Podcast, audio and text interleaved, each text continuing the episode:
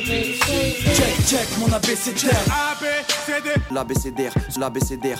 Je connais par cœur mon abécédaire du son. Son abécédaire, ouais. Salut à tous, c'est Raphaël Dacrose, ravi de vous retrouver pour ce podcast de l'ABCDR du son, notre rendez-vous trimestriel en deux émissions pour décrypter le rap français et américain, entre coup de cœur, tacle par derrière et analyse des grandes tendances sonores. Pour ces podcasts de fin d'année, on a choisi de s'amuser un peu. J'ai demandé aux intervenants de l'émission, que je vais vous présenter dans un instant, de noter sur un papier les albums et phénomènes marquants selon de l'année 2018. On va donc tirer au sort les différents sujets des débats et les découvrir en même temps que vous. Prétexte qui nous permettra de faire un bilan forcément partial, mais au moins pluriel, de cette année de rap américain. On aura aussi en milieu d'émission un autre débat que j'ai choisi cette fois sur le rappeur américain de l'année ou non. Pour faire le bilan de l'année 2018, j'ai à mes côtés une équipe de voix expertes composée notamment de membres de la rédaction de l'ABCDR du son. Il trouve Jay-Z toujours ringard, préfère les frappes de Moa Salah à celles de Moa Lasquale ou Moa Eni, et a fait péter le champagne en voyant Victory Lap nommé au, euh, Grammy Awards. Tristan Chassé, et Paps, est avec nous. Bonsoir à tous, longue vie à Divo Corrigi. Magnifique message. Il trouve Jay-Z, lui, toujours affûté et a rempli son bingo rap US de l'année avec des albums de Pusha T, Anderson Paak et Mac Miller. Sébastien Darvin et Sean Pooch est avec nous. Salut à tous. Depuis son excellent article sur les 20 ans de Rhythmalism de DJ Quick, il envisage de laisser pousser ses cheveux bouclés pour enfin arborer la plus magnifique permanente depuis The Hundreds. David Garnier et Shakala qui est là. Salut tout le monde, il y a encore du taf, mais Je pense que tu es sur la bonne voie. Pour lui, cette année, ce sont les femmes du rap américain qui ont sorti la musique la plus intéressante et il ne pense même pas à Bad Baby en disant ça, heureusement. Brice Bossavi est avec nous. Bien sûr que je pense à Bad Baby en disant ça. Salut. J'ai essayé de te sauver, tu t'es vraiment foutu dans la tout seul. jamais. il pense tout le temps, Patrick. C'est ça. Et comme souvent, on a voulu avoir avec nous une autre voix et un autre regard sur le rap. Après avoir fait ses premiers tours de piste chez Searle, elle a été recrutée chez nos confrères de Bad Packers. C'est une marathonienne du son et dans le sport aussi, on peut le dire. Elodie Sophie est avec nous. Salut, merci pour l'invitation. Bah, on est très content de t'avoir avec nous. Et tout de suite, on va parler des albums que vous avez sélectionnés pour le rap américain 2018. Allez, c'est parti. Je vais dans mon bonnet, un bonnet Nike gris pour les gens qui n'ont pas l'image, mais seulement le son. Voilà. Euh, premier album, ça va être celui qu'a sélectionné David. Et cet album, c'est Kid See Ghost de Kanye West Et et Kid Cudi. Pourquoi tu as choisi cet album? Alors, euh, pour moi, c'était le plus réussi peut-être de la déferlante Good Music euh, qui nous a quand même euh, pas mal occupé toute l'année 2018. Ça, c'est très fort ce que tu dis après, parce qu'il y a un autre album Très dont je pense quelqu'un a dû le sélectionner, à mon avis. C'est pour ça que j'essaie de créer la polémique Ouais, ouais, non, mais c'est bien. Celui de Nas, non euh C'est Yana Taylor Euh, donc oui, non, en concurrence avec le Pusha T, évidemment. Et euh, en fait, le Kid Cudi Kanye West, pour moi, ça a été la belle surprise que j'en attendais rien du tout. Kid Cudi, pour moi, il est quand même un petit peu en perdition. Enfin, il était en perdition depuis quand même quelques années euh, maintenant.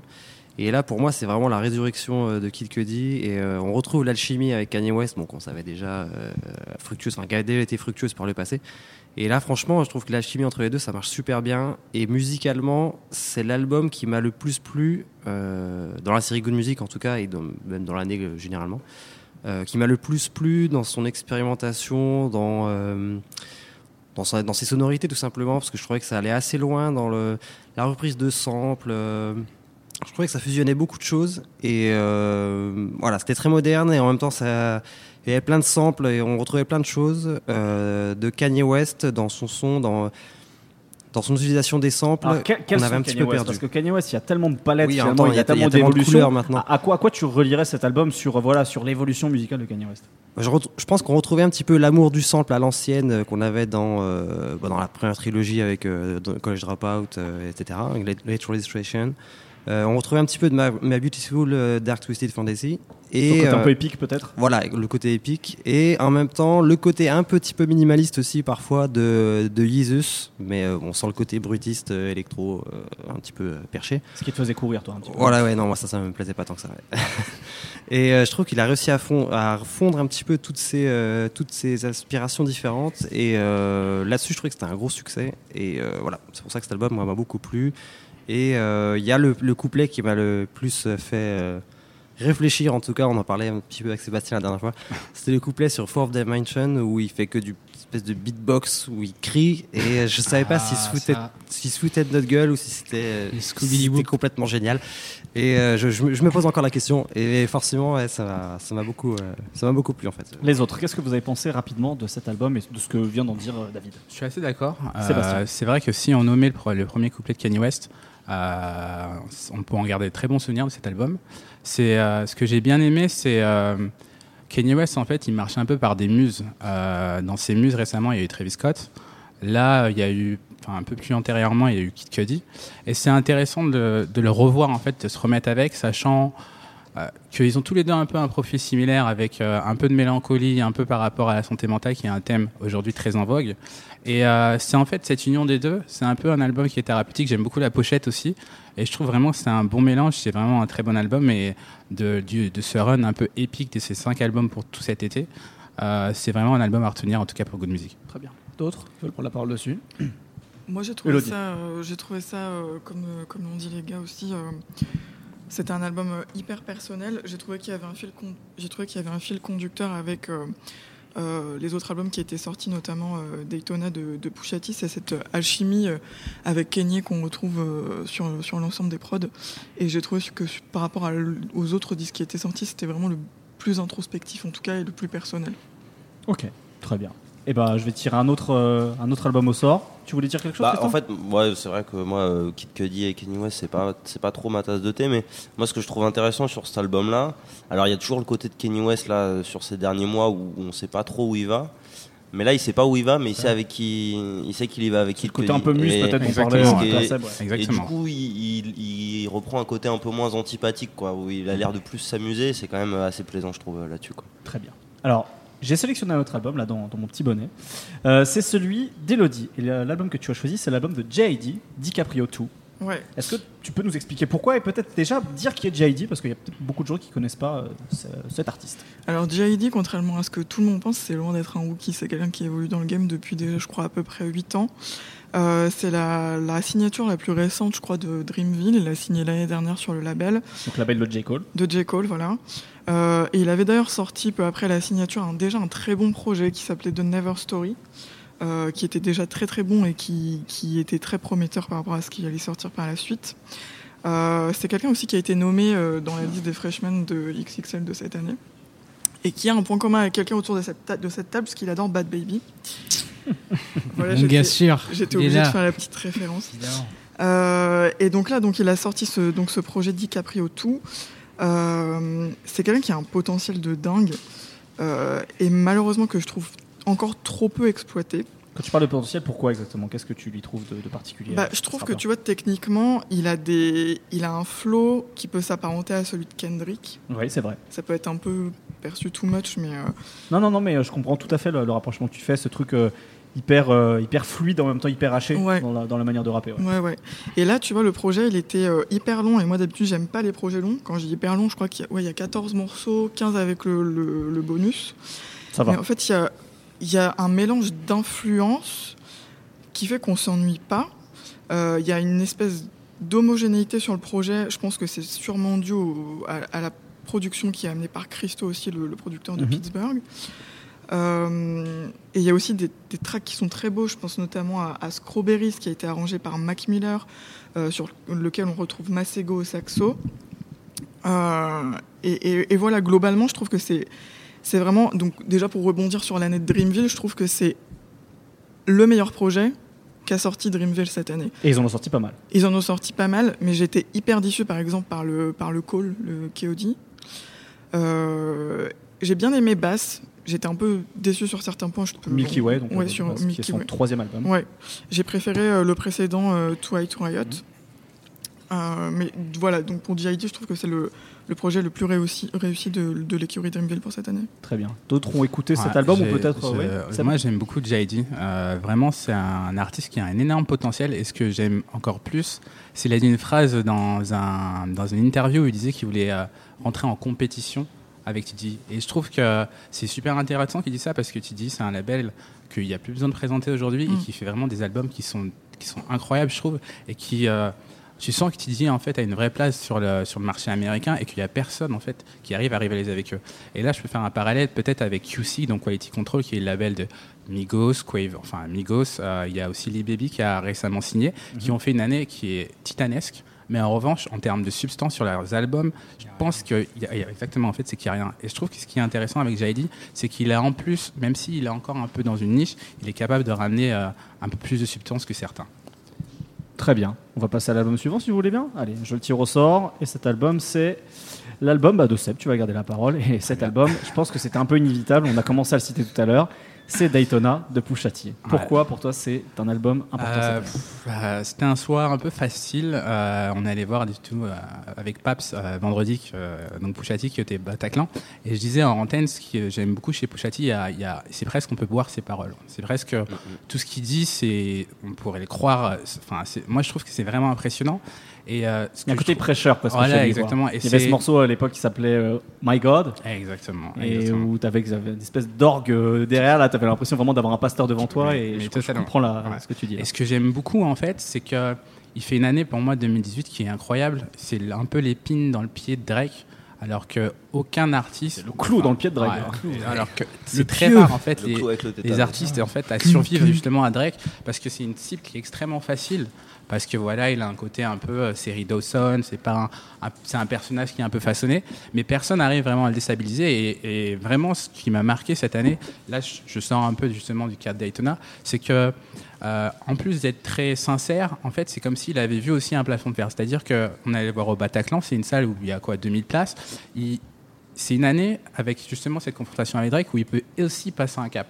Et il le fait, je pense, volontairement, c'est qu'il va pas passer ce cap. Il sait très bien où est-ce qu'il est, où est-ce qu'il doit se situer, c'est très bien sa niche. Ce qu'il fait depuis peut-être une quinzaine d'années, ça marche extrêmement bien. C'est un très très bon rappeur. Et vraiment, Daytona, pour moi, ça vient consacrer une discographie qui est vraiment remarquable pour un artiste. Et euh, je trouve que c'est c'est humble en fait pour un artiste de pas déroger de sa règle et de pas être pris euh, dans les distorsions qu'on peut avoir quand on veut rentrer un peu dans les rêves d'artistes, euh, avoir X fans et, j'en passe. Et lui, il est vraiment sur son cap et il reste sur sa ligne conductrice. Et je trouve que c'est admirable. Et Daytona est vraiment un album encore plus important parce que euh, je trouve que cette année 2018, il y a eu un peu une saturation sur le marché. Il y a eu beaucoup de projets qui sont sortis, pas forcément très qualitatifs.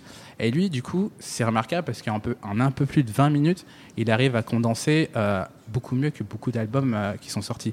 Et je trouve que ce rôle de curateur, euh, c'est extrêmement important aujourd'hui. Parce que, en vérité, quand on est un auditeur, entre guillemets, lambda, on va sur sa plateforme de streaming, on écoute et puis basta.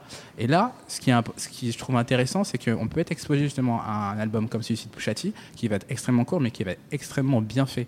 Et je trouve que c'est vraiment important ce rôle de curateur. Et donc, du coup, Daytona de Pushati, pour moi, c'est un des albums de 2018. Très bien. Peut-être rapidement un mot sur, euh, sur cet euh, album bah, Moi, j'ai alors j'ai beaucoup aimé l'album. En fait, j'ai juste une, euh, une petite angoisse, c'est que justement cet album-là, il soit vu que à la lumière de, de l'embrouille avec avec Drake. Et je trouverais que je trouve que ce serait dommage parce que ce serait oublier le, le très gros travail qui est fait sur cet album-là. Alors on en a déjà, on en avait déjà parlé lors d'un précédent podcast, mais en termes de production, euh, comment ça, ça, a créé un espèce de panorama de toutes les époques musicales de Pushati et surtout aussi ça, ça prend aussi le côté très euh, très épuré du rap de Pushati qu'il avait eu notamment sur euh, Darkest Before Down sous la sous la sous la coupe de, de Puff Daddy où il raconte en fait qu'en studio Puff Daddy lui faisait refaire les couplets encore et encore en disant tu peux faire mieux tu peux faire mieux. Voilà en, finalement en, mettant comme figure un peu christique quasiment Biggie. Qui est son rappeur préféré. Qui est son rappeur préféré. Et en fait, sur Daytona, il y a cette, euh, il y a cette volonté vraiment d'atteindre euh, à la fois les figures et euh, le, leur caractère mystique. il, il, présente Daytona comme sa Purple Tape, donc comme son, la, comme son, la fameuse démo de Rayquan et Living for Cuba Links. Et, et, et, normalement, souvent, des, des, albums comme ça avec des, des intentions aussi fortes et en plus qui arrive avec euh, après un long teasing euh, enfin en tout cas on nous annonce King Push finalement c'est pas King Push mais en tout cas après une longue attente euh, c'est assez rare finalement qui est que les, les, attentes soient satisfaites. Et non seulement elles sont pour moi elles sont même plus que satisfaites. C'est à dire que on a quelque chose qui est qui est vraiment c'est un instant de classique quoi. Dans, le sens où par exemple enfin voilà au concert tous les gens autour connaissaient les couplets. Il a, il a rappé tous ses couplets de Daytona. Tout le monde connaissait les couplets de A à Z et c'est quand même assez fort pour quelque chose qui est sorti en mai. Pour du rap américain en voilà, plus. en plus. D'autant plus, ouais. Très bien. Les autres, un mot rapide si vous en avez. On passe à l'album suivant. Classique. Bon, bah voilà, merci, merci Brice. c'est très bien. Hashtag classique. Parfait. Et eh bien justement, Brice, tu vas garder la parole. C'est le, je viens de tirer au sort l'album que toi tu as sélectionné. C'est l'album Testing d'Aesop Rocky. Pourquoi?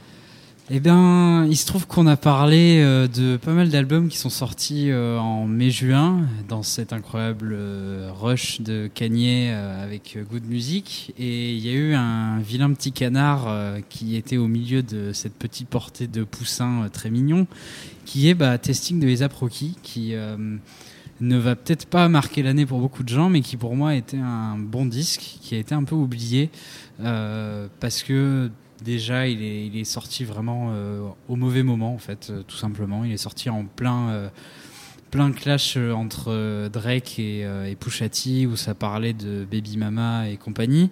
Est-ce que, est que ça, il n'a pas été aussi un peu boudé à cause du premier single aussi? Cette histoire de aussi. morceau de sample de Moby, etc.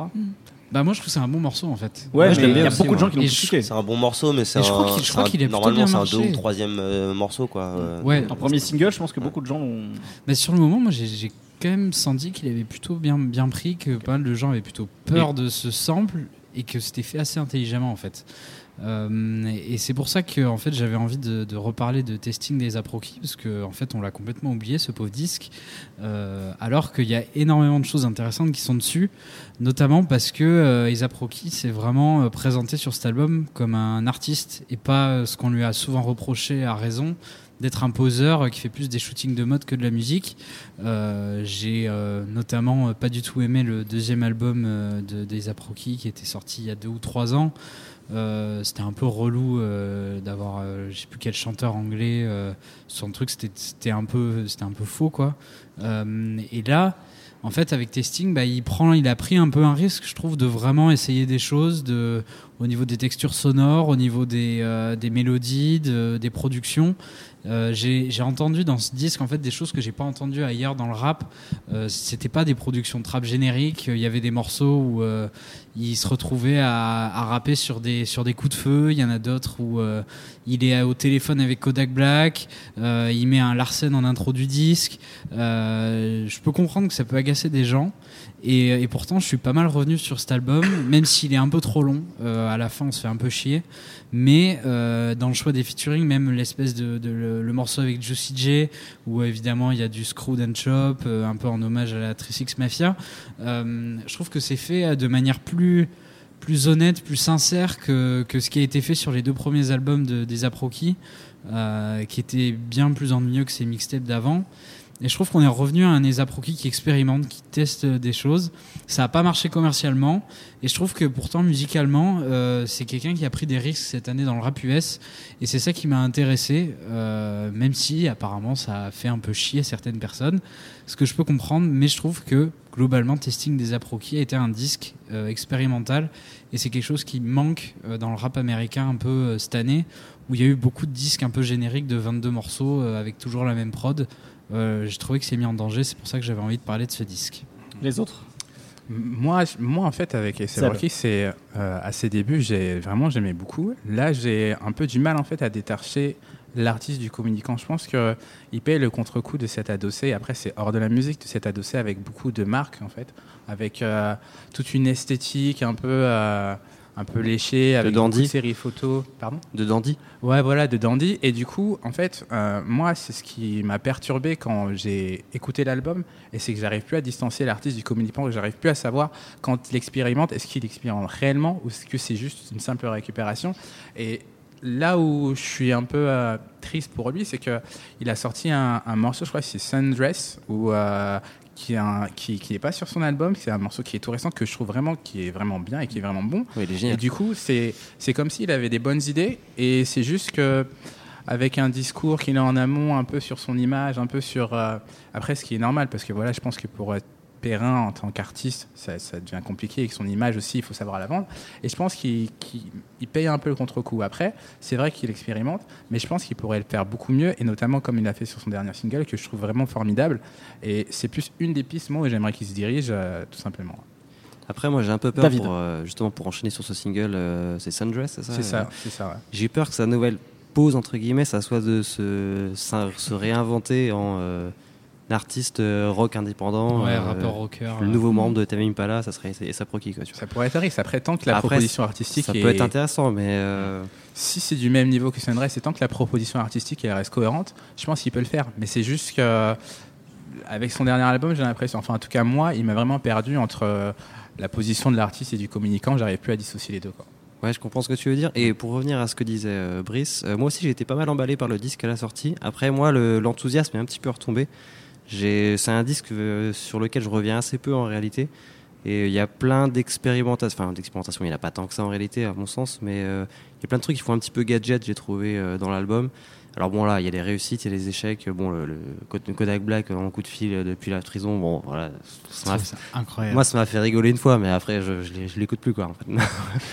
mais euh, il y a quelques morceaux très réussis dessus, mais la globalité de l'album, j'ai pas trouvé ça si fou que ça. Qui est pas tant de prise de, moi, j'ai pas trouvé qu'il y avait tant de prise de risque que ça en fait. Qu'il expérimentait, mais sans vraiment se trouver. Euh, ok, très bien.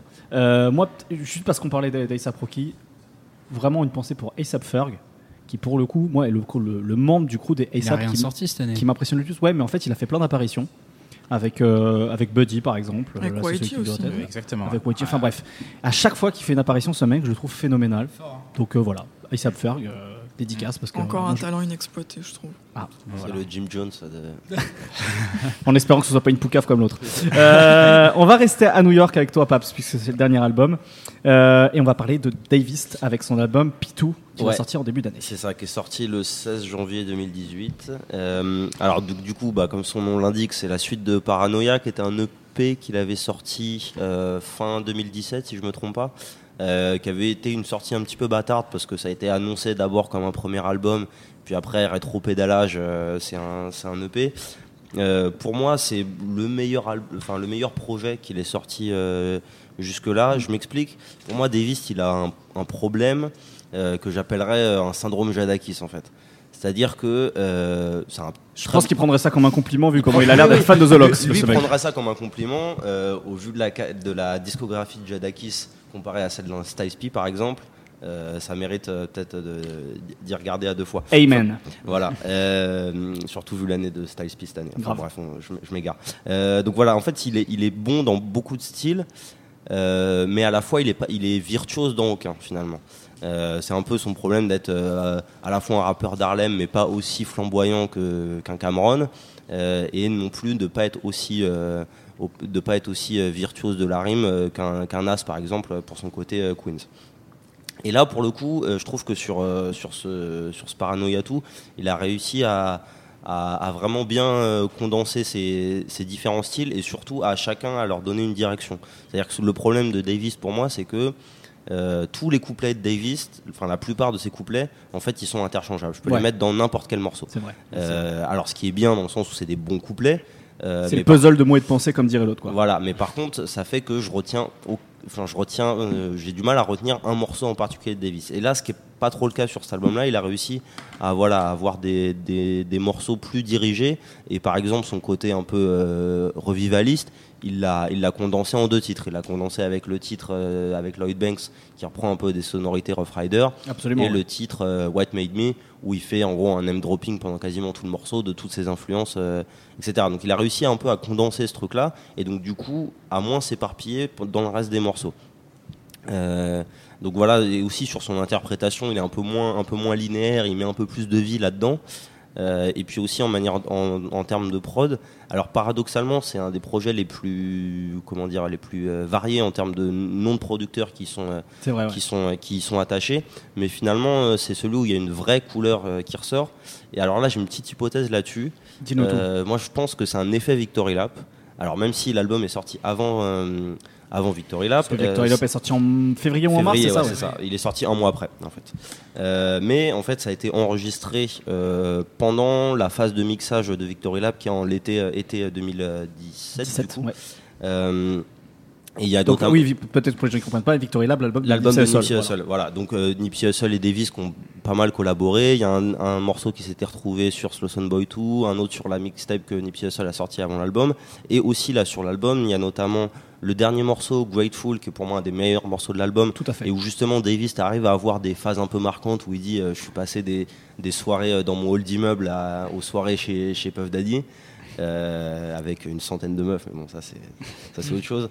Euh, et euh, donc voilà, donc il arrive à, avoir ces trucs marquants. Et donc sur ce morceau-là avec Marshall Ambrosius, donc Marshall Ambrosius qui est aussi présente sur l'album de Nipsey Hussle. Il y a un morceau avec Bino Rido, je prononce à la française, donc qui est l'artiste avec qui Nipsey Hussle a sorti une mixtape pour annoncer Victory Donc voilà, il y a quelques trucs qui se recoupent. Il y a DJ Khalil à la production sur un morceau. Tout à fait. Donc je pense que euh, le, le, fait d'être présent pendant la conception, euh, pendant, pendant, le mixage de Victory Lab, où beaucoup de choses se sont jouées pour, pour cet album-là, mhm. a peut-être donné euh, l'idée à, à, Davis d'avoir un, un, projet un peu plus, un peu plus construit, un peu plus avec une vraie direction et de moins s'éparpiller. Et alors, je dis tout ça, c'est super. En fait, pour moi, c'est un super projet. C'est le meilleur qu'il a sorti. Je suis absolument d'accord avec et ça. je vais même, mais du coup, je vais mettre un petit bémol, c'est que je pense que c'est le meilleur qu'il puisse sortir. Ah, tu penses qu'il a atteint un plafond de verre là, artistiquement bah, je pense que euh, il faut qu'à un moment, il faudra qu'il choisisse entre est-ce que je veux, est-ce qu'il veut être euh, euh, un rappeur de rue national ou une icône régionale. Et je pense qu'il faut qu'il choisisse le fait d'être une icône régionale je pense que c'est le c'est ce qui lui irait le c'est vrai que vrai que Davis pour pour l'aura qu'il peut avoir il n'a pas encore eu de tube de trucs euh, qui a marqué pour nationalement pour moi par exemple il en a il en avait potentiellement un le morceau avec Tory Lanez euh, là-dessus. Mhm. sauf que ce, cet album là Paranoia tout il y a eu zéro promo de Def Jam. Alors on se demande à quoi à quoi ça sert qu'il est signé. Mais euh, mais alors qu'il est signé aussi chez Massapil le label voilà il est signé c'est une signature à, en cascade euh, donc voilà, donc moi je pense qu'à la fois c'est son meilleur album et en même temps c'est peut-être ce qu'il peut produire de meilleur. Et j'espère qu'il va en retenir la leçon de se dire bon bah voilà, euh, c'est ça que c'est ce comment dire c'est ce niveau-là que je dois viser à chaque fois. Quitte après bah, à construire là-dessus et peut-être à faire quelque chose de meilleur. Peut-être à faire comme Pushati finalement. Exactement. Ce serait pas Et c'est vrai que moi pour euh, rebondir sur Davis, c'est pas un rappeur que j'écoute beaucoup. C'est un rappeur à travers lequel j'ai du mal à rentrer. Et je pense qu'il y a un titre que j'aime beaucoup, je crois, c'est The Hated avec euh, Nas qui fait euh, l'introduction. Je trouve que le titre est fabuleux. Et j'ai l'impression que s'il reste dans cette ligne-là et si c'est vraiment ce qu'il fait, ça pourrait être vraiment, comme tu dis, soit une, très belle icône régionale.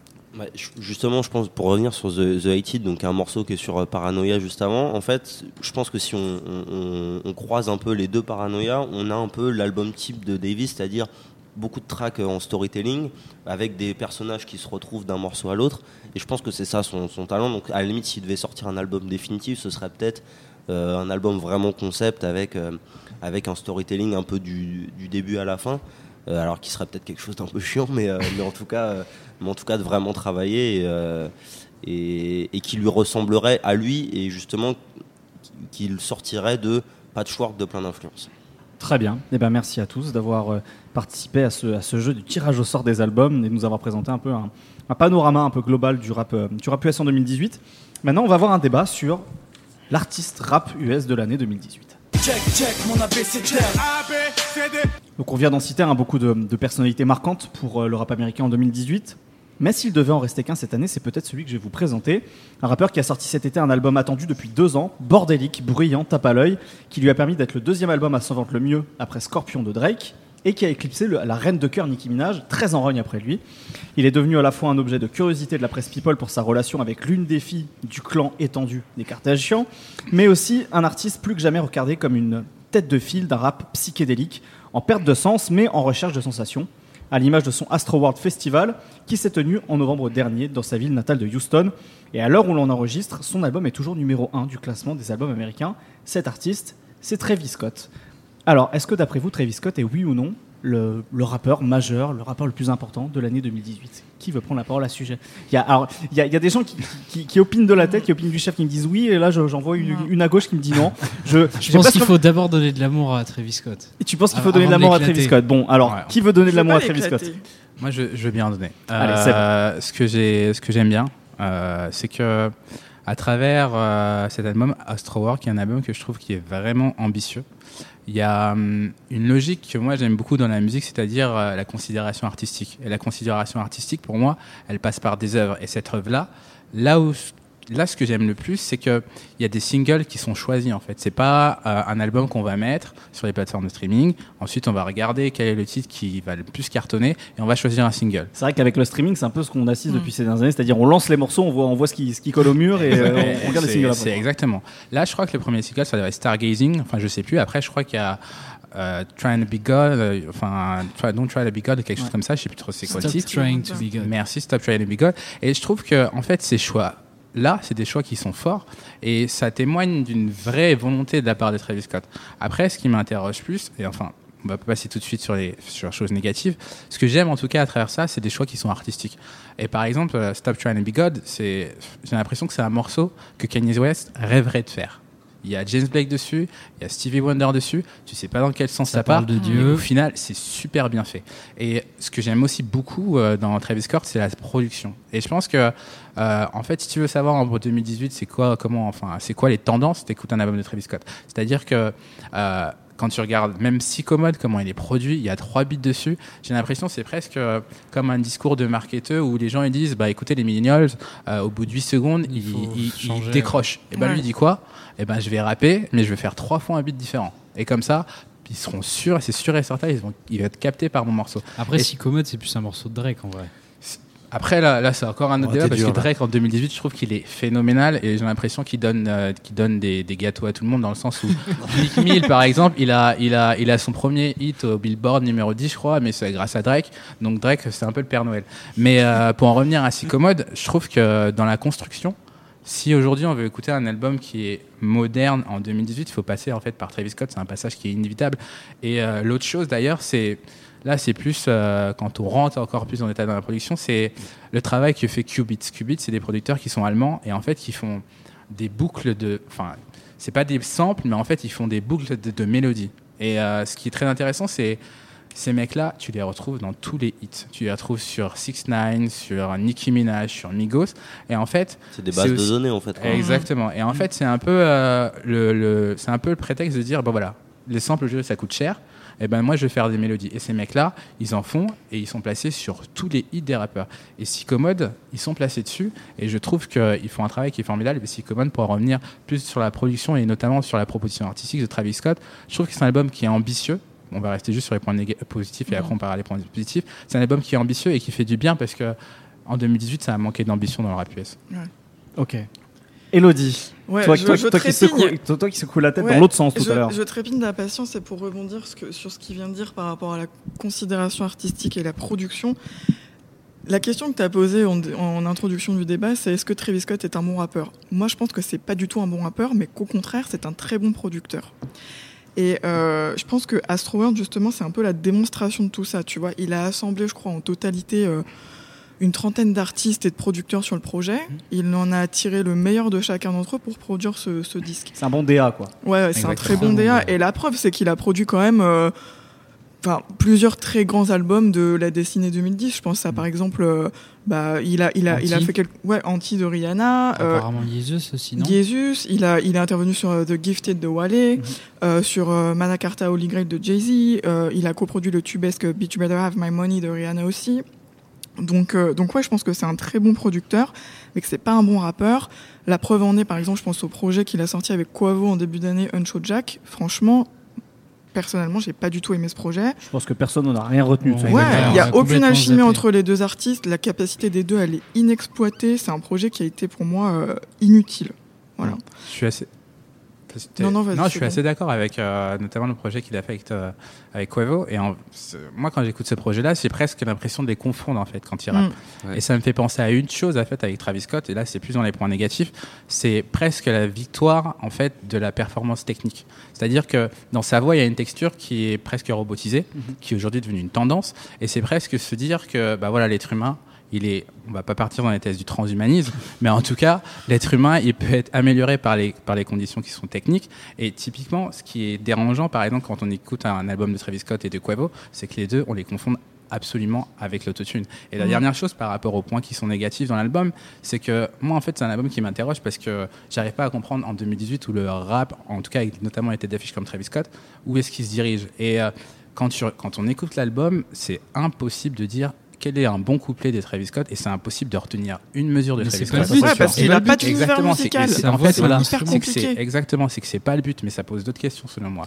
Et là où je trouve le titre, enfin là où je trouve que c'est un très bon DA, c'est que sur le dernier titre qui est Coffee Bean, il fait une sortie que je trouve remarquable. C'est comme si tu rentrais effectivement dans cette métaphore de manège, tu vas dans tous les sens. Mm.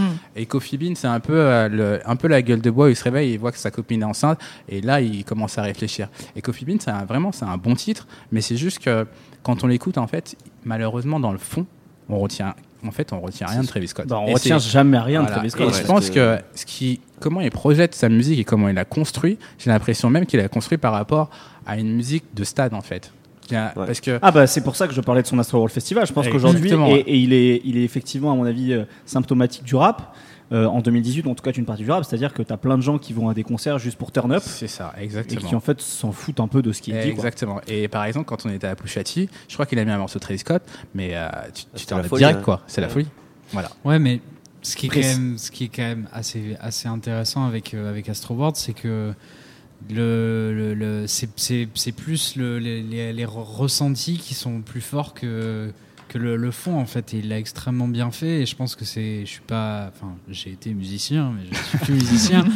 Euh, mais euh, je pense que, euh, que musicalement, c'est quand même une prouesse d'arriver sans rien raconter avec euh, des, des phases euh, de beauf euh, sur sa meuf qui sont nulles, des textes qui servent à rien, dans les, dans les textures sonores, dans euh, les couplets, dans les, les refrains, etc. D'arriver à créer quelque chose qui fait que les gens sont pris par ça, genre viscéralement. C'est ça qui est fort en fait dans, dans, dans ce Astro World que moi j'ai beaucoup aimé. Mais c'est en, en ça que je trouve qu'il y a un truc qui a été réussi, c'est que on redécouvre tout le temps des choses dans ce disque. euh, il se passe euh, 10 trucs dans chaque morceau. Euh, après, on ne sait pas vraiment si c'est Travis Scott ou ses producteurs qui ont fait la réussite de l'album. Mais euh, il est pour avoir lu des articles où il était derrière, en fait, il mettait ouais, il mettait 20 musiciens ensemble dans un studio, il les faisait jouer pendant des heures et ensuite il faisait du puzzle avec tout ça et c'est un peu ça qui est qui est fort avec ce avec ce disque, c'est qu'il arrive à vraiment capter l'air du temps qui est euh, on zappe vite, euh, il faut que ça soit efficace et en même temps il faut que ça soit singulier et c'est c'est pas générique en fait ce disque et c'est en ça que moi ça m'a ça m'a convaincu euh, cette année. On n'a pas encore ent- entendu euh, Paps et David à ce sujet. Euh, Oui. avec toi. David. Euh, moi, je vous rejoins. grand, grand connaisseur de la scène de Houston. Oui, Donc euh, donc c'est intéressant d'avoir ton point de vue sur cet artiste qui, est, qui représente la nouvelle génération. oui c'est vrai. voilà. Euh, bah, moi, je vous rejoins à la fois sur les défauts et sur les qualités que vous avez pointées sur cet album. C'est-à-dire que c'est vrai que c'est extrêmement bien produit, euh, que ça accroche tout de suite l'oreille, que c'est vraiment un album. euh, tu sens que c'est fignolé jusque dans les moindres détails. Et, euh, et par contre, c'est vrai que sur le fond, c'est assez vide. On retient pas grand-chose de, de ce qu'il raconte. Et euh, En même temps, l'autre homme de l'année c'est 6 9 donc euh, Ouais, ton homme de l'année, c'est Six Nine. mais, euh, mais non, moi j'ai adoré, j'ai adoré ce Travis Scott parce que j'ai trouvé que. Pourtant, je suis pas très fan du bonhomme à la base. Les précédents projets, moi, ça m'avait pas emballé des masses. Ça, on l'entend souvent. Hein. Ouais, c'est vrai. J'aimais pas Travis Scott et là, oui. Genre le précédent, euh, est-ce que le précédent c'était euh, C'était Birds Birds in in the Trap? Trap. Bird in the Trap. Ouais, voilà, ça, ça j'avais trouvé ça complètement insipide. Il y avait notamment Pick Up the Phone. euh, Ouais. avec Ah oui, Ouais, Pick Up the Phone, j'avais adoré. J'avais adoré que single. phénoménal. Enfin moi je trouve ce Absolument. Pick Up the Phone, c'est génial. Et euh, mais sur cet album-là, ouais, je sais pas, euh, j'ai l'impression qu'il a complètement franchi un cap. Alors à la fois en termes de réussite artistique et de, euh, de statut dans le rap avec cet album numéro 1 depuis 1000 ans. Et, et j'ai trouvé que moi ce que j'ai bien aimé, c'est qu'il avait, on en parlait un petit peu avant l'émission, qu'il avait intégré l'héritage de Houston qu'on sentait un peu moins avant euh, dans les précédents albums. Mhm.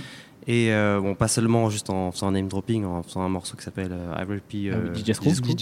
Mais même en dehors de ça, tu sens que c'est pas juste un gadget où on balance deux trois noms et c'est comme ça. Et j'ai l'impression qu'il a vraiment intégré ça à sa musique sans que ça soit scolaire, en faisant un, en Mm. mettant Du juste des- Screwed and Chop, Ouais, euh, voilà. basique quoi. pas juste du, du fan service facile en voilà en citant des là, je, ouais, et je pense d'ailleurs que sur cet aspect-là, il peut remercier énormément Mike Dean qui, Oui. a, Ouais. qui a une connaissance. Qui était déjà là, fou. les bacs étaient Ouais. déjà là. euh, Et sur- c'est vraiment intéressant que tout à l'heure on ait parlé de Young Thug et moi je parlais de considération artistique et que celle-ci passait à travers l'œuvre. Si on fait un parallèle entre la carrière de Young Thug et Travis Scott, qui sont à peu près sortis à peu près, à, on va dire, à la même époque, il y en a un qui s'est perdu dans, dans, dans le- dans l'univers, on va dire, numérique dématérialisé en sortant des morceaux à, à l'appel. Ouais. Et il y en a un qui a dit, qui a fait un choix fort, bah, je vais faire des albums, je vais faire des singles, mais je vais avoir des choix forts et des choix artistiques.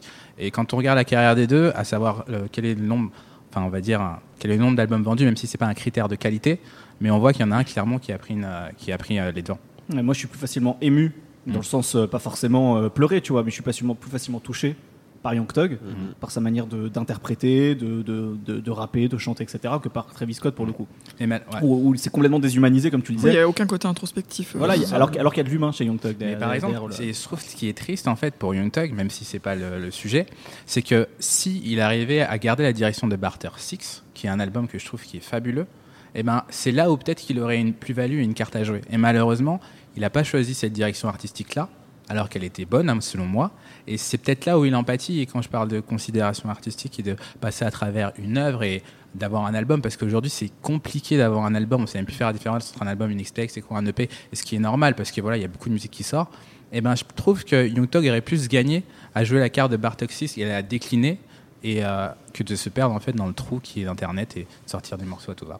On écoute Paps sur le sujet de Travis Scott, après on va passer au phénomène de l'année. Qu'on a pas mal dit sur Travis Scott, c'est sur l'absence de fond. Alors moi ça me dérange euh, en tant qu'auditeur parce que voilà, j'aime bien euh, savoir de quoi me parle un artiste, mais à la limite je peux l'entendre qu'un artiste soit plus dans, dans, une, dans un côté je vais transmettre des intentions des, ou des émotions ou, un état d'esprit, mais moi j'arrive pas à savoir en fait ce que, qu'est-ce que Travis Scott il me, qu'est-ce qu'il, qu'est-ce qu'il essaye de me communiquer, à part, euh, à part qu'il est sous coke avec euh, Kylie Jenner. Enfin, j'ai du mal à, savoir ce que c'est. Et, justement pour parler de, pour parler de Young Thug, bah voilà, Young Thug au-delà de toutes les excentricités, euh, des morceaux comme King Troop, My People, etc., My Boys, je je vois le, sentiment qu'il veut me transmettre. Travis Scott, j'arrive pas à, savoir euh, ce qui, qu'est-ce qui, j'écoute Astro World, je sais pas c'est quoi son état d'esprit. Euh, et voilà, et je pense qu'il y a quelque chose d'un peu, euh, il peut y avoir quelque chose de sympa, hein, d'écouter les délires, les délires sous drogue de quelqu'un qui vit dans une gated community à Los Angeles. Ça, peut être très intéressant, ça peut être très drôle. Il peut y avoir un côté un petit peu, un petit peu voyeur, un petit peu, voilà avoir un, instantané de la vie de, la vie de star. Il peut y avoir quelque chose de ça. Mais oui, il n'en dit rien de ça. Avec Travis Scott, j'ai même pas ça en fait. Et, et c'est la seule chose que je pourrais en attendre finalement. Moi, Astro World, j'ai écouté. Alors bon, au-delà du fait que euh, le côté, euh, voilà, euh, changer de changer d'instru trois fois par morceau, ça me, ça m'ennuie. mais mais en fait, à chaque fois, je pouvais pas m'empêcher de dire, mais en fait, je préférerais que sur ce morceau, il y ait Young Thug, il y ait Future à chaque fois, je pouvais pas m'empêcher de me dire ça, ou même Kenny West. Des gens qui incarnent plus leur musique, quoi. Qui, voilà, qui mm. soient plus incarnés. Alors après, c'est peut-être aussi la proposition de, de, de, de Travis Scott d'être dans quelque chose de très éthéré et de mettre beaucoup en avant euh, la dynamique de, du morceau, de la musique. Euh, et avec justement ce qu'on disait, une, une, optique de festival où là il le remplit pleinement et ça marche très bien. Mais mais en tant que en tant qu'album et en tant que voilà objet musical ça moi ça m'a vachement laissé de marbre. Et pour moi il y a rien de pire que ça quoi d'écouter de me dire j'ai pas détesté mais j'ai pas euh, mais limite j'aurais je pense que j'aurais préféré détester quoi. Allez très rapidement Elodie puisque tu es notre invité on peut te laisser quand même l'honneur de, finir sur le sujet. Ouais, vraiment je suis la seule fille autour de la table en plus c'est la première fois qu'on a une fille dans, dans un débat euh, rap américain on en est très on est vraiment ravis. Non mais tout à l'heure on parlait de l'effet qu'avait euh, Travis Scott notamment sur les millénials avec le morceau psychomode euh, je trouve que sa force c'est aussi de réussir à capter l'auditorat un peu plus vieux comme nous par exemple. En disant mais non non, non. très jeune pleine jeunesse. Oui on, Brice est exclu. Euh, D'accord. non, mais en, captant justement euh, des auditeurs comme nous, en distillant un peu des références euh, hip-hop un peu plus vieilles, je pense notamment. Bah, Déjà, t'as dit hip-hop, hein oui, pardon. Ouais. Ça, je, suis un peu ma puriste qui écoute du boom bap là en disant hip hop.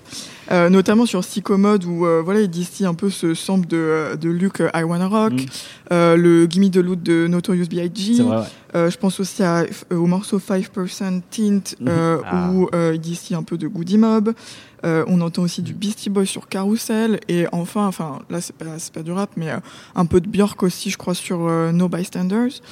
Euh, donc voilà, il a cette capacité un peu à faire un peu du, du renouveau sonore et euh, ça me permet un peu de conclure aussi sur un autre artiste euh, de l'écurie Good Music qui est Valet, euh, qui est aussi très fort. Euh, très influent cette année. Très influent cette année et je pense que d'ici 3 à 5 ans, il pourrait avoir la même aura qu'à Travis Scott.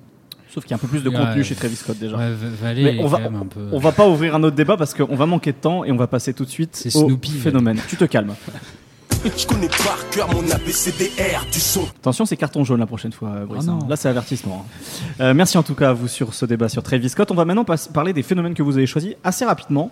Euh, donc, pareil, là, j'ai mon petit chapeau. Je vais vous sortir euh, chacun un phénomène, une tendance, une autre personnalité dont vous vouliez parler. et bah, justement, Brice, on va voir si tu vas te prendre un carton, jaune, un carton rouge ou pas. Toi, tu voulais parler d'un phénomène, et on en a un petit peu parlé avec Travis Scott, le fait qu'il soit avec Kelly Jenner, etc. Est-ce que le rap US est, en train de devenir une télé-réalité? Est-ce que tu peux nous expliquer pourquoi tu as choisi ce thème? Euh, bah, C'est un peu euh, le, ce qui, ce qui s'est passé dans le rap US qui m'a autant euh, désolé que de temps en temps enthousiasmé. c'est que en fait la vie privée des artistes ce qu'ils font en dehors de la musique, c'est euh, énormément lié avec euh, leur musique, ce qu'ils racontent dans leurs disques, le moment où ils sortent leurs disques aussi, euh, et aussi les, les concerts qu'ils font. parce que tout à l'heure, on évoquait brièvement son nom. L'autre homme de l'année, fort malheureusement, c'est 6 9 qui en fait a fait a vendu des disques parce qu'il faisait le con en dehors en dehors de, de sa musique. Euh, et euh, on a eu des tonnes d'histoires en fait où, euh, où j'avais l'impression en fait que la musique était plus écoutée parce que le type avait eu quelque chose dans sa vie privée, soit il était mort, soit il s'était fait larguer, genre j'étais en fait hyper dérangé notamment par ce qui s'est passé avec Lil Peep et XXX Temptation, mm. notamment du côté de Lil Peep en fait, où au moment de son décès, euh, tout le monde disait euh, c'est qui? Mais on ne connaît pas euh, c'est qui ce mec? Et, et là sorti de son album posthume il est numéro 1 des charts et ça ça m'a un peu dérangé et notamment pareil du côté de, de quelqu'un comme 6 9 là pareil, pareil je suis extrêmement mal à l'aise avec cette histoire entre Offset et Cardi B euh, qui est relayé partout. Qu'on raconte le truc, au moment où on enregistre, ça s'est passé la veille, donc euh, Offset, ils sont séparés maintenant, Cardi B et Offset, alors qu'ils sont mariés il y a un an et qu'ils ont eu un enfant ensemble. Offset monte sur scène avec un bouquet de roses en disant euh, Cardi, reprends-moi. Ce qu'on fait en général avec, avec une ex quand on lui envoie un message, sauf que là c'est devant un, public. et sur une fête de festival. Ouais, ça te nique, ça te nique le concert de Cardi B en plus, donc c'est vrai que c'est hyper indélicat. C'est surtout qu'on va avoir un single après quoi. voilà, c'est ça. Et, euh, et, après, tu vois, c'est pas c'est pas quelque chose de nouveau. C'est toujours euh, arrivé. Ça fait partie du rap aussi que la vie personnelle de l'artiste se mélange à sa musique. On l'a vu dans les années 2000 avec les bifs, etc. Même années 90. Mais là, là, ça s'est vraiment exacerbé au point que des fois la vie privée, bah, elle prenait le pas sur la musique. Et euh, Six Nine, en est hyper représentatif en fait, parce que au final, sa musique, elle a, était un peu intéressante à la fin de l'année dernière. Et finalement, il a, il a, décidé, il a vu qu'il marchait mieux en faisant, en faisant, des conneries dehors et que les gens écouteraient quand même parce qu'ils écoutent un phénomène en fait. Et c'est ça qui m'a embêté. Mais dans l'autre sens, il s'est quand même passé quelque chose, c'est qu'un des grands tubes de l'année aussi est né de ça. Et là, il a été fait intelligemment. Euh, je sors du rap, mais j'en ai rien à foutre. Euh, c'est carton, carton, carton, mais euh, pour elle, je peux le faire euh, sur Thank You Next de Ariana Grande. Mhm. Euh, là, ça a été fait de manière assez brillante parce que c'était aussi quelque chose qui avait du sens euh, dans ce qu'elle raconte. Euh, et ça m'a un peu redonné espoir là-dessus, mais j'ai trouvé que cette année, malheureusement, c'était un peu trop une télé-réalité où on parlait moins de musique que de, de l'actualité privée. Et en même temps, juste avant de donner la parole à David, c'est vrai qu'Ariana Grande, malheureusement, avec cette histoire de, Mac Miller aussi, qui, qui, est décédé, la, peine amoureuse euh, de sa rupture avec Ariana Grande, etc. Ça a aussi participé à ce que tu racontais en disant que finalement, tout ce truc un peu people autour des artistes rap, ça participe aussi de leur musique, etc. David euh, bah, ce que tu as, soulevé, Brice, je trouve que c'était particulièrement sensible sur, euh, sur les réseaux sociaux. Je pense que tout le monde autour de la table suit plein de pages sur Facebook mm. De différents médias US sur la musique. Et j'ai l'impression que c'était. Enfin, tu fais défiler ton fil d'actualité et c'est que ça. C'est que des trucs de, de, oui, comme tu dis, de télé-réalité. Et j'ai l'impression que les médias se sont engouffrés euh, là-dedans à fond pour euh, faire des likes, des vues, etc. Mm. Et donc ça entretient à la fois les popularités des artistes qui fondent à moitié leur carrière là-dessus, et en même temps ça fait vivre des médias euh, qui vivent par le clic sur des histoires de gens. Et j'ai trouvé que c'était un espèce de cercle vicieux où cette année ça a pris une ampleur assez, assez ouf. Bon évidemment c'était pas mal dû aux, faits divers, voilà, aux, morts qu'on a eu cette année. Mais ouais, j'ai trouvé que c'était très, euh, très sensible cette année. Un dernier mot sujet ou on passe à un autre sujet Non, ça me enfin, quand il parlait médias, ça me faisait penser à ce qui s'est passé la semaine dernière là sur euh, l'émission de Ibro Darden sur Hot 97 quand il a interrogé Kodak Black justement sur des affaires passées. je trouvais que c'était aussi un côté hyper malaisant, euh, effet télé-réalité, de lui parler de ça alors que le mec venait parler de son projet. Euh, enfin voilà quoi, c'est encore une fois, euh, on, parle de choses qui ne concernent pas la musique alors que nous on s'en fout, on veut juste parler de rap et écouter ce qui concerne la musique. Ah, ouais. Enfin en tout cas, moi c'est mon cas après. Euh. Mais je, comprends tout à fait cette position. Après, c'est délicat en tant que tant que journaliste de pas poser les questions qui, qui fâchent entre guillemets, même si c'est vrai que là c'est une affaire qui est en cours et donc du coup évidemment. Mais ça apportait rien. Bah, ça apportait rien, mais je pense que c'est un c'est pas spécialement important de la poser, mais c'est pas interdit de la poser. Mm. Et je pense que pour les gens qui, qui écoutent Kodak Black ou même qui veulent se renseigner, euh, et notamment les histoires et les affaires de mœurs, ça a été, euh, ça a été compliqué en 2017 et en 2018. Je pense que c'est quand même des sujets qui sont importants. Après, c'est vrai, l'affaire elle est en cours. Je pense que en parler, euh, ça n'a pas spécialement lui. il n'a pas le droit d'en parler. Voilà, il n'a pas le droit d'en parler. Donc c'est vrai que c'est un peu, un peu une technique de fouine de la part du groupe. Tu vas garder la parole, Seb, parce que le, sujet que je viens de, de, tirer au sort, c'est le tien. C'est, euh, tu poses la question, est-ce que Kenny Beats, c'est pas le producteur de l'année? Exactement. Alors, est-ce que tu peux nous rappeler qui est euh, Kenny Beats? Alors, Kenny Beats, Kenny Beats, c'est un producteur qui vient du Connecticut, euh, qui a officié dans la scène électronique, qui a beaucoup produit en fait une musique, on va dire, de festival il a eu une petite rupture avec la musique et il est revenu dans, dans, dans, le rap par la petite porte en produisant par des producteurs qui sont, enfin, pardon, en produisant pour des rappeurs qui sont pas encore des têtes d'affiche mais qui localement sont assez importants. Je pense à Ki qui vient d'Atlanta, si je dis pas de bêtises. Il produit aussi euh, une grosse partie de l'album de Vine Staples et euh, il fait encore autre chose. Pardon? Rico aussi. Rico Nasty, Rico Nasty, exactement. Enfin, il a fait beaucoup de choses qui sont hyper intéressantes cette année. Et je trouve qu'il a été, on l'a un peu occulté. Et euh, en fait, ça, ça fait écho à un article que j'ai lu euh, qui a été partagé par la newsletter qui est dit Adlib. En fait, euh... qu'on salue puisque ça a été créé par Jean-Baptiste Vieille, qui est euh, un Coucou Jean-Baptiste, membre qui a donné son âme à la BCDR du son. On te salue.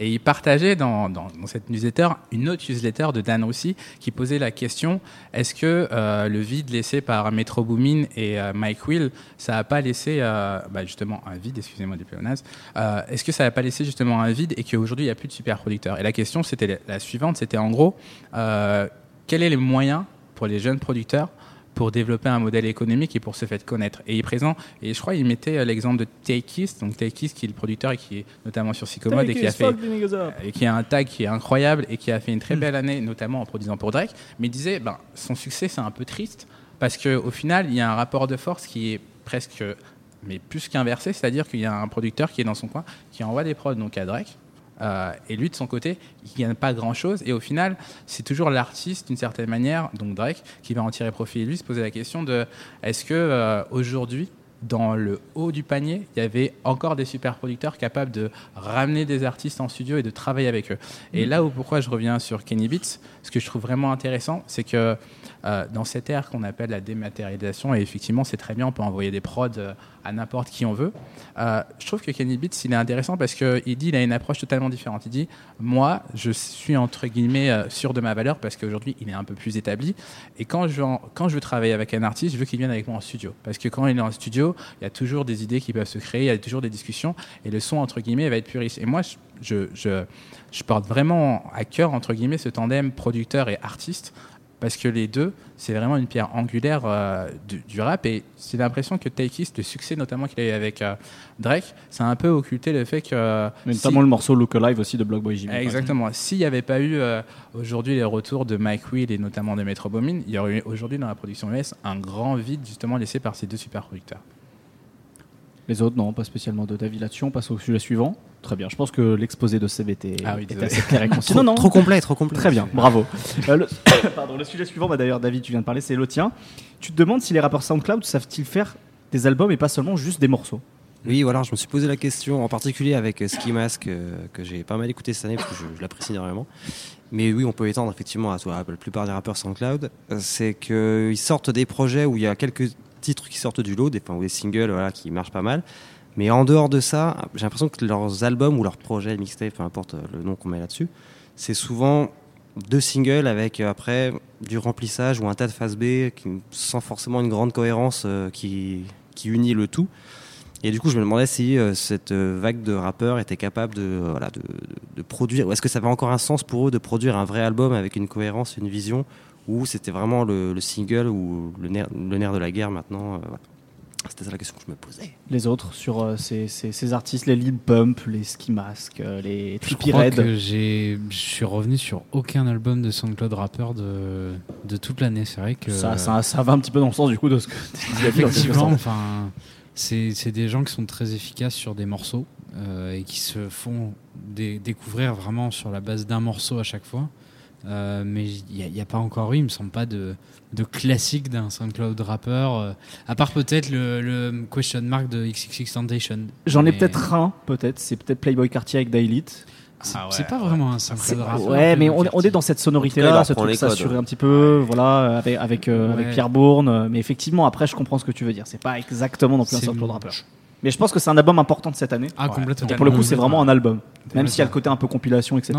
Je suis content qu'on en parle, parce que je, me disais pourquoi j'en ai pas parlé au lieu des Aproki. Mais, euh, mais, euh, mais en dehors de ça, c'est tous ces SoundCloud rappeurs très, euh, très dark, très saturés, etc. Je, je crois qu'il n'y a pas de classique. je ne sais pas comment, comment cette scène va évoluer. Ça reste de la musique rapidement consommée. C'est ça. Bah, tu parles de scène, en fait, peut-être le pro... enfin, euh, on en avait parlé un peu l'année dernière, je crois, justement sur la définition du terme de, de SoundCloud rapper. Finalement, est-ce que ça, euh, est-ce que, ça retrouve la même réalité ouais. Voilà, c'est ça. est-ce que un euh, Est-ce que c'est un, enfin voilà, on parle de, de moyen, c'est un moyen de production quoi, SoundCloud, enfin de diffusion plutôt. Est-ce que vraiment ça, ça recouvre quelque chose en termes musical? J'en suis pas sûr. Euh, bon, on a commencé à parler démo rap cette année. C'est vrai, c'est vrai. Mais, mais, mais les rap, on peut quand même on peut l'élargir à des, à des artistes en dehors de cette sphère-là aussi. Euh, maintenant, euh, effectivement, je pense que les, les SoundCloud, le, beaucoup de, de, rappeurs qui viennent de SoundCloud et qui vivent encore euh, aussi sont dans un truc où je pense pas qu'ils aient ils en aient besoin de enfin c'est pas leur ambition de faire des albums finalement. Euh, c'est de c'est de d'entretenir via des morceaux euh, des instantanés très forts d'entretenir leur marque et qui fait que euh, par exemple qu'un Lil Pump euh, fait un morceau avec euh, Kenny West qui marche super bien que par exemple Kodak Black on en parlait. I love it. Kodak Black là dans, dans ses interviews sur son album mm. il dit j'ai invité Juice World et, et, Lil Pump parce que ça fait des streams. Et il le dit de manière totalement assumée. Et donc mais et je pense que en fait ça aurait été dit pour n'importe quel autre artiste, euh, il aurait dit, euh, je sais pas, j'ai invité Mick Mill parce qu'il a le buzz en ce moment, ça aurait fait un peu de tension. Je pense que Lil Pump et Juice WRLD, ça leur va, ça leur va très bien d'être invités pour des streams. Ils vont toucher leur, euh, ils, vont, ils, vont, toucher leur panique. voilà, c'est ça. donc, donc je pense que je, je pense pas qu'ils aient l'ambition de faire des, des albums, voilà, à la limite des playlists quoi. Mais typiquement, tu, tu citais Code Black à l'instant, j'ai écouté l'album bah, cet après-midi. Et c'est vrai que donc il y a le single qui marche bien là, euh, Zizi avec euh, Travis Scott et hein. Offset, ouais, qui est un bon morceau. Mais euh, dans l'album, ça s'insère absolument pas quoi. C'est mélangé avec tout n'importe quoi. T'as le morceau Malcolm XXX qui est, enfin bref, t'as ça qui suit. C'est assez particulier quoi. Donc ouais, ça n'a pas vraiment de sens maintenant, je pense. Très bien. Allez, on, il nous reste d'autres thématiques. Tiens, je vais demander à, à Elodie de nous en tirer un au sort. Hop, qu'est-ce qui a marqué? Alors c'est la thématique de qui déjà? De Paps, le phénomène 6 9 Alors, ah. ben oui, finalement, hein. finalement, Brice nous, nous l'a dit aussi, c'est un peu quelque part une autre personnalité marquante de cette année. Sous quel angle, toi, tu vois peut-être que ça a été intéressant ce phénomène 6 9 Au vu de ce que Brice a dit, je vais un peu revoir mon angle, c'est-à-dire que euh, donc euh, vous n'êtes pas sans savoir que la 6 9 va passer en jugement. Euh, il y a risque de passer pas mal de temps à l'ombre. Voilà, pas mal de décennies même à l'ombre. Euh, donc euh, la, logique voudrait que je fasse un fait entrer l'accusé 6 9 mais finalement, est-ce que l'accusé ce serait peut-être pas nous Finalement, c'est-à-dire que je pense que euh, finalement, on, a tous participé à cette espèce de, course vers l'avant, à, l'outrance, à, toujours plus, toujours plus de d'outrance, de, violence dans, l'image, etc.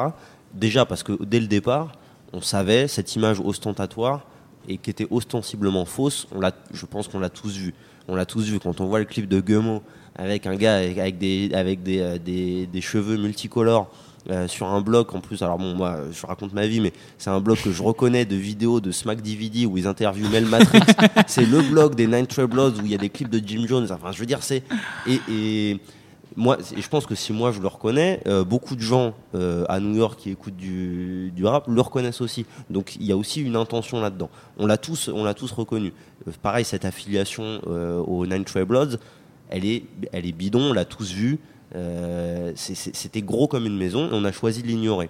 les accusations, enfin pas les accusations, les condamnations, pour production d'images pédophiles, non seulement on a choisi de les ignorer, mais on a choisi de dire c'est bon, il a juste filmé.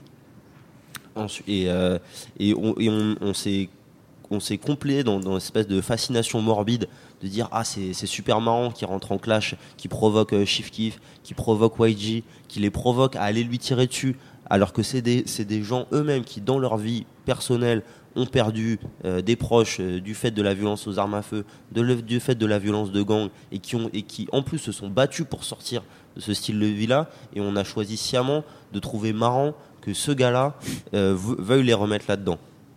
Euh, donc pour moi, ça doit nous questionner en tant qu'auditeur sur euh, nos fascinations, et je m'inclus dedans, je m'inclus tout, à fait dedans, mais nos fascinations pour le style de vie gangsta, surtout dans une année où par exemple des, des Nipsey Hussle, des Kendrick, des Mick Mill, j'allais dire même un Troy Ave, questionnent ces, ces représentations de des codes de la rue, etc. Je pense que c'est peut-être, il serait peut-être temps, peut-être nous en tant qu'auditeurs, qu'on ait cet examen de conscience. Et il y a aussi un rôle qui est non négligeable euh, dans cette espèce de, moi que j'appelle le marketing de la haine. Euh, déjà, il y a les, les, gros stars qui prennent le wagon. Euh, Nicki Minaj. Nicki Minaj, Kenny West, qui à mon avis est Nicki Minaj, Kenny West, mais on peut on peut dire par exemple Fetty Wap qui, qui fait un morceau, euh, A-Boogie, Tory Lanez, etc. Des gens qui, alors qui sont des stars un peu moins grosses que Nicki Minaj et Kanye West, mais, mais, mais où tout le monde dit bah c'est pas grave, euh, c'est l'artiste qui est chaud en ce moment, on, va dessus. Et, euh, et, aussi celui des influenceurs euh, réseaux sociaux. Je pense notamment à celui qui a été le plus gros moteur de ça et qui a légitimé quand même une affaire de pédophilie, à savoir l'autre DJ Academics. et qui se retrouve en qui a quand même l'air d'avoir un, verre un verre d'eau tiède entre les deux oreilles. Voilà, et, dont en plus, euh, une, des, une des preuves là dans le, dans le dossier du FBI, c'est quand même une vidéo que DJ Academics a leaké. Donc on est dans un truc, euh, on parlait de télé-réalité qui est très malsain et je pense qu'il serait peut-être temps qu'on éteigne la télé de temps en temps. Très bien. On va finir sur le, sur le dernier sujet. Ce sujet, bah, c'est celui d'Elodie. Et quelque part, ça rejoint aussi mm. plein de sujets dont on a parlé. C'est, sans mauvais jeu de mots, l'année folle de Kanye West. Pourquoi, euh, Elodie, tu as choisi de parler d'un petit peu de cette année compliquée de, Kanye? Bah, J'ai choisi de parler de ça tout simplement pour euh, rebondir sur un autre sujet dont on a déjà parlé là pendant, tout le, pendant tout, toute l'émission, enfin le, la dernière partie du moins, euh, qui est la santé mentale des rappeurs. C'est un sujet dont on a beaucoup parlé cette année. SOS Kid qui nous enregistre très généreusement aujourd'hui et donc on te, Équipe. salue. Équipe. Et c'est pas un sujet nouveau parce que en 2016 déjà Kid Cudi avait déjà affirmé avoir des problèmes psychologiques dans une lettre à ses fans, tout ça. Euh, mais moi, je suis hyper nuancée par rapport à ça. Je trouve que c'est bien qu'il y ait une prise de conscience euh, de la part notamment des maisons de disques, de l'entourage des artistes euh, sur tout ça. Mais il y a un côté hyper malaisant sur tout le marketing qui est fait autour. je pense là notamment, bah, justement, Kanye West. Franchement, Enfin, moi personnellement, là, j'en peux plus. Le mec euh, est tout le temps en train de tweeter. Et, là, justement, ce week-end, Snoop Dogg a, Snoop Dogg a fait une intervention, a fait une vidéo en disant Mais juste, un mec, en fait, on, s'en fout. Arrête de raconter ta vie, déconnecte-toi des réseaux sociaux et va te soigner, en gros. Et il a clairement raison. Enfin, ce mec, il a un entourage, il n'est pas seul. Euh, il fait partie d'une des familles euh, les plus bankable justement de l'entertainment américain qui est les Kardashians. voilà, il, a les moyens de prendre soin de lui, je pense. À un moment donné, il faut arrêter. Euh, euh, d'utiliser ce prétexte de la santé mentale euh, pour pour vendre et, et, faire du marketing. Et ça me fait penser à un article qui est sorti la semaine dernière sur Le Monde, qui parle justement de ça. De aujourd'hui, voilà, il suffit que quelqu'un en cinq minutes pleure puis rigole pour qu'on dise qu'il est bipolaire. Non, faut faut, faut arrêter. c'est une histoire sérieuse. Ouais, ouais, c'est quelque chose de sérieux. Il faut arrêter, faut arrêter de, de mettre ça dans un dans un pipe marketing. Surtout que malheureusement, on a eu l'occasion d'en parler euh, dans le podcast du troisième trimestre, mais on a perdu un grand artiste cette mm. année justement qui lui pour le coup avait peut-être de sérieux problèmes de dépression avec Mac Exactement. Et ouais, moi, moi après Kanye West, euh, je, enfin, c'est lui qui m'a fait qui m'a fait découvrir en fait la soul music et c'est un artiste que, que j'apprécie grandement. Euh, mais là, il, franchement, moi, en fait, il m'a foutu la rage cette année. C'est, euh, mais c'est vraiment, en fait, c'est vraiment dingue parce qu'il fait un tweet. Il dit, euh, en gros, je peux pas faire Watch the Throne ni My Beautiful Dark Twisted Fantasy parce que je suis sous médoc. Mais en vérité, il a fait l'album de Pusha T et l'album de Pusha T, il est mortel. Et en fait, ce qui, ce qui m'agace dans sa posture, c'est que euh, c'est un sujet qui, qui est aujourd'hui très en vogue. C'est un sujet qui est très sérieux et qui est là depuis des années, en fait. Ça date pas d'hier. Par exemple, on, on, prend juste le cas Michael Jackson, très célèbre, et je pense que clairement, la santé mentale, c'était une vraie question pour lui.